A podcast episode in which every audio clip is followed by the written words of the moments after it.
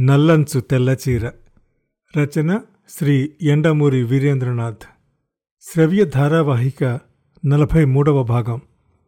శర్మ సర్దుకుని నవ్వుతూ వెల్కమ్ రవితేజ చివరి క్షణంలో అంతా కనుక్కోగలిగావన్నమాట కాంగ్రాచులేషన్స్ అన్నాడు.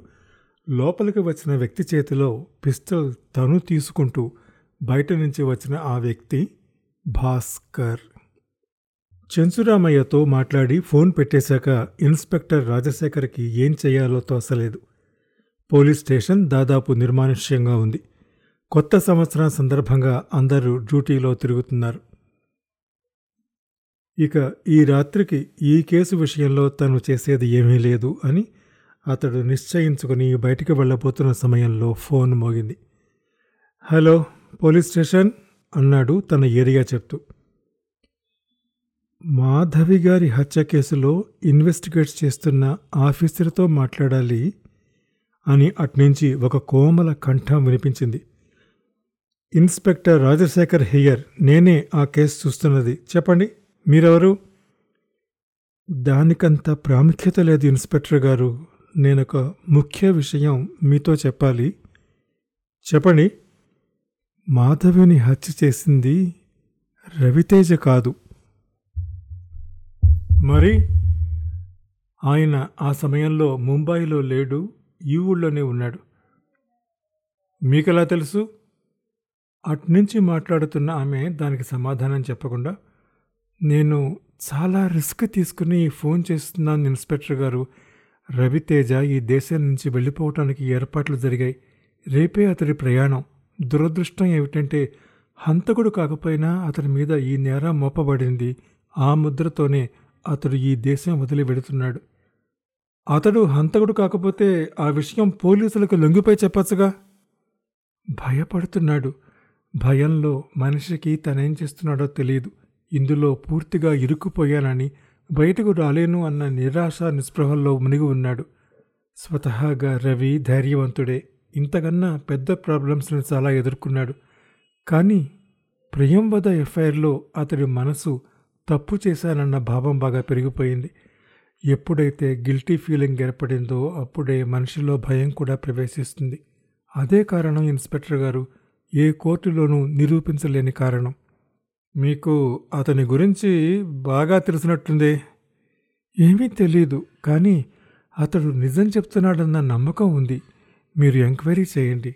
అతడు ఈ ఊళ్ళోనే ఉన్నాడని సాక్ష్యం దొరుకుతుంది. ఈ ఊళ్ళో ఉండి హత్య చేసి ఉండొచ్చుగా? అది చేయడానికి ఇంత ప్లాన్ అనవసరం. అతడు మాకు దొరికితే గాని ఏ విషయం బయటపడదు. రవితేజ రేపే ఈ దేశం నుంచి వెళ్ళిపోతున్నాడు. దాన్ని మీరు ఆపాలి. మీ మీద నమ్మకంతో ఈ విషయం చెప్తున్నాను. అతన్ని ఉరికంబం ఎక్కించడం కోసం కాదు. అతడి ద్వారా అసలు హంతకుణ్ణి పట్టుకోవడానికి. రేపతను ఈ దేశం వదిలి వెళ్ళిపోతే శాశ్వతంగా అతడి కోసమే వెతుకుతారు పోలీసులు అసలు వాళ్ళని వదిలేసి. అసలు వాళ్ళెవరో మీకేమైనా అనుమానం ఉందా? తనకి వ్యాపారంలో అడ్డు వెళ్ళేవాళ్ళు ఈ పని చేయించి ఉంటారని నమ్ముతున్నాడు రవితేజ. అతడు ఈ దేశం నుంచి పారిపోవడానికి సాయపడుతున్న వాళ్ళెవరో మీకేమైనా తెలుసా? తెలియదు ఇన్స్పెక్టర్ గారు.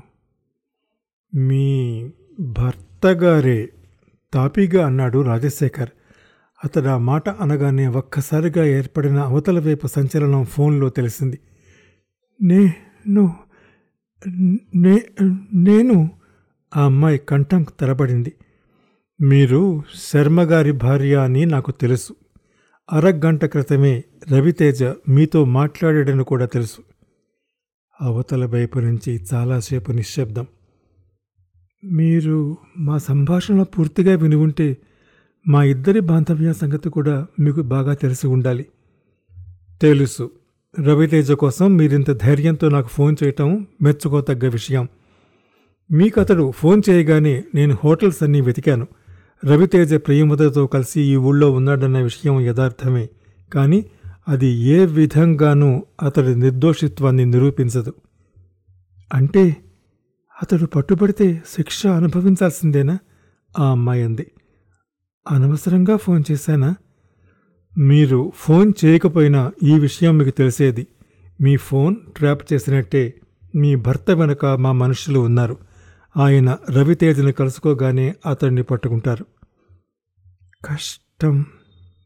ఎందుకు?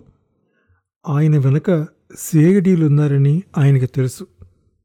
అవును మొన్నెవరితోనో ఫోన్లో మాట్లాడుతూ మా ఇంటి ముందు కూడా సిఐడి నిలుస్తున్నట్టు అనుమానంగా ఉంది అంటుండగా విన్నాను అన్నదామె.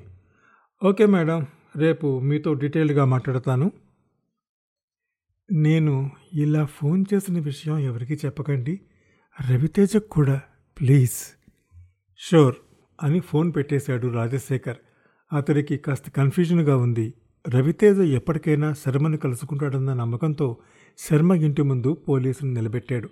అతడి ఊహ ఫలించి అదే జరిగింది. కానీ పోలీసు అసమర్థత వల్ల గెస్ట్ హౌస్ నుంచి రవి తప్పించుకున్నాడు.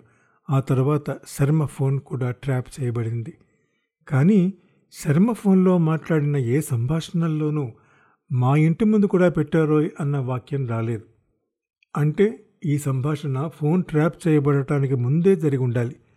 అంటే రవితేజని గెస్ట్ హౌస్కి తీసుకువెళ్తున్న సమయానికే శర్మకి తన వెనక పోలీసులు ఫాలో అవుతున్నారని తెలుసు. కాబట్టి ఇక రేపు అసలు అతడు రవితేజను కలుసుకోడు. తాను ఇప్పటి వరకు శర్మ ఎలాగూ రవితేజను కలుసుకుంటాడు కదా? అప్పుడు రవిని అరెస్ట్ చేయవచ్చు కదా అన్న భ్రమలో ఉన్నాడు. తను వెంటనే శర్మని కలుసుకుని మొత్తం అంతా వెల్లడి చేసి నయానో భయానో బెదిరిస్తే తప్ప రవితేజ ఆచూకీ దొరకదు. ఆ తర్వాత రవి విదేశాలకు పారిపోకముందే ఈ పని జరగాలి. అంటే రేపొద్దున లోపలే జరగాలి. శర్మ ఎక్కడున్నాడో అతనికి తెలుసు. అతడు మోటార్ సైకిల్ వేసుకుని క్లబ్కు బయలుదేరాడు. క్లబ్ ముందు పోలీసు మఫ్టీలో నిలబడి ఉన్నాడు. శర్మగారు లోపల ఉన్నారు సార్. రవితేజ టెక్స్టైల్స్ డైరెక్టర్లందరూ ఉన్నారు లోపల అన్నాడు. రాజశేఖర్ లోపలికి ప్రవేశించాడు. సరిగ్గా అప్పుడే కొత్త సంవత్సరం ప్రవేశించింది. అందరూ లేచి happy new year happy new year అని పరస్పరం విష్ చేసుకుంటున్నారు. అంతా గోల గోలగా ఉంది. బోర్డు డైరెక్టర్స్ కూర్చున్న చోటికి రాజశేఖర్ వెళ్ళాడు. అక్కడ వాళ్ళ మధ్య శర్మ లేడు. రాజశేఖర్కి తన డిపార్ట్మెంట్ మనుష్యుల అసమర్థత మీద విపరీతమైన కోపం వచ్చింది. రాజశేఖర్ బయటకు వచ్చాడు. బయట నిలబడ్డ పోలీసు అతడి వైపు బెదిరిపోతూ చూశాడు. రాజశేఖర్ అతడితో శర్మ లోపల లేడు. వెళ్ళడం నువ్వేమైనా చూసావా? అన్నాడు. కారు ఇక్కడే ఉంది సార్. నీ మొహం నేను అడుగుతున్నది కారు గురించి కాదు మనిషి గురించి. పోలీసు బిక్కమొహం వేశాడు. లోపల నుంచి కేకలు కేరింతలు వినబడుతున్నాయి. దూరంగా టపాకాయలు పెళ్తున్నాయి అంతా గోల గోలగా ఉంది. వెయిటర్ వచ్చి డ్రింక్ అందిస్తూ హ్యాపీ న్యూ ఇయర్ సార్ అన్నాడు. హ్యాక్టిక్ న్యూ ఇయర్ అనుకున్నాడు మనసులో. ఈ సంవత్సరం ప్రారంభమవటమే బుక్కిరి బిక్కిరయ్యేటంత పనితో మొదలైంది. ఇలాంటి కేసులు ఇంకా ఎన్ని వచ్చి చుట్టుకుంటాయో ఈ సంవత్సరం. అతడు తిరిగి లోపలికి వెళ్ళాడు. డైరెక్టర్లందరూ పూర్తి కిక్కులో ఉన్నారు. అతడికి ఆశ్చర్యం వేసింది. వాళ్ళ మేనేజింగ్ డైరెక్టరు హత్య కేసులో ఇరుక్కొని పది రోజులు కాలేదు. వీళ్ళిక్కడ ఆ విషయం విస్మరించినట్టు ఆనందిస్తున్నారు. వ్యాపారస్తుల మధ్య స్నేహాలు ఆప్యాయతలు కూడా ఆ విధంగానే వ్యాపారపరంగా ఉంటాయేమో అనుకున్నాడు. పోయిన వాళ్ళు పోతూ ఉంటారు. వాళ్ళ వల్ల వచ్చిన నష్టం ఎంత? దాన్ని పూడ్చుకోవడానికి ఇంకా ఏం చేయాలి? ఇదే ఆలోచనతో ప్రపంచం సాగిపోతూ ఉంటుంది. ఒక డైరెక్టర్ దగ్గరికి వెళ్ళి శర్మగారు ఎక్కడికి వెళ్ళారో మీకు ఏమైనా తెలుసా? అడిగాడు. లేదు ఏదో ఫోన్ వచ్చిందంటే వెళ్ళారు. రాజశేఖర్ ఉలిక్కి పడ్డాడు. అర్ధరాత్రి పన్నెండింటికి ఫోన్ వస్తే అంత అర్ధాంతరంగా పార్టీ మధ్యలో వెళ్ళిపోయాడంటే బహుశా ఈ రాత్రికే రవితేజ ఈ ఊరి పొలిమేరలు దాటించే ప్రయత్నం జరుగుతూ ఉండొచ్చు. బయట పెట్టిన కాపలా వాణ్ణి నమ్ముకుని తను పొరపాటు చేశాడు. ఒక్కసారి రవితేజ తప్పించుకుంటే ఇక తను ఏమీ చేయలేడు. శర్మ తనకేం తెలియదని డబాయించినా ఏమీ చేయలేడు. అతడు క్లబ్ లోపల ఇంకో గదిలోకి వెళ్ళాడు. అక్కడ టెలిఫోన్ ఆపరేటర్ కూర్చుని ఉన్నాడు.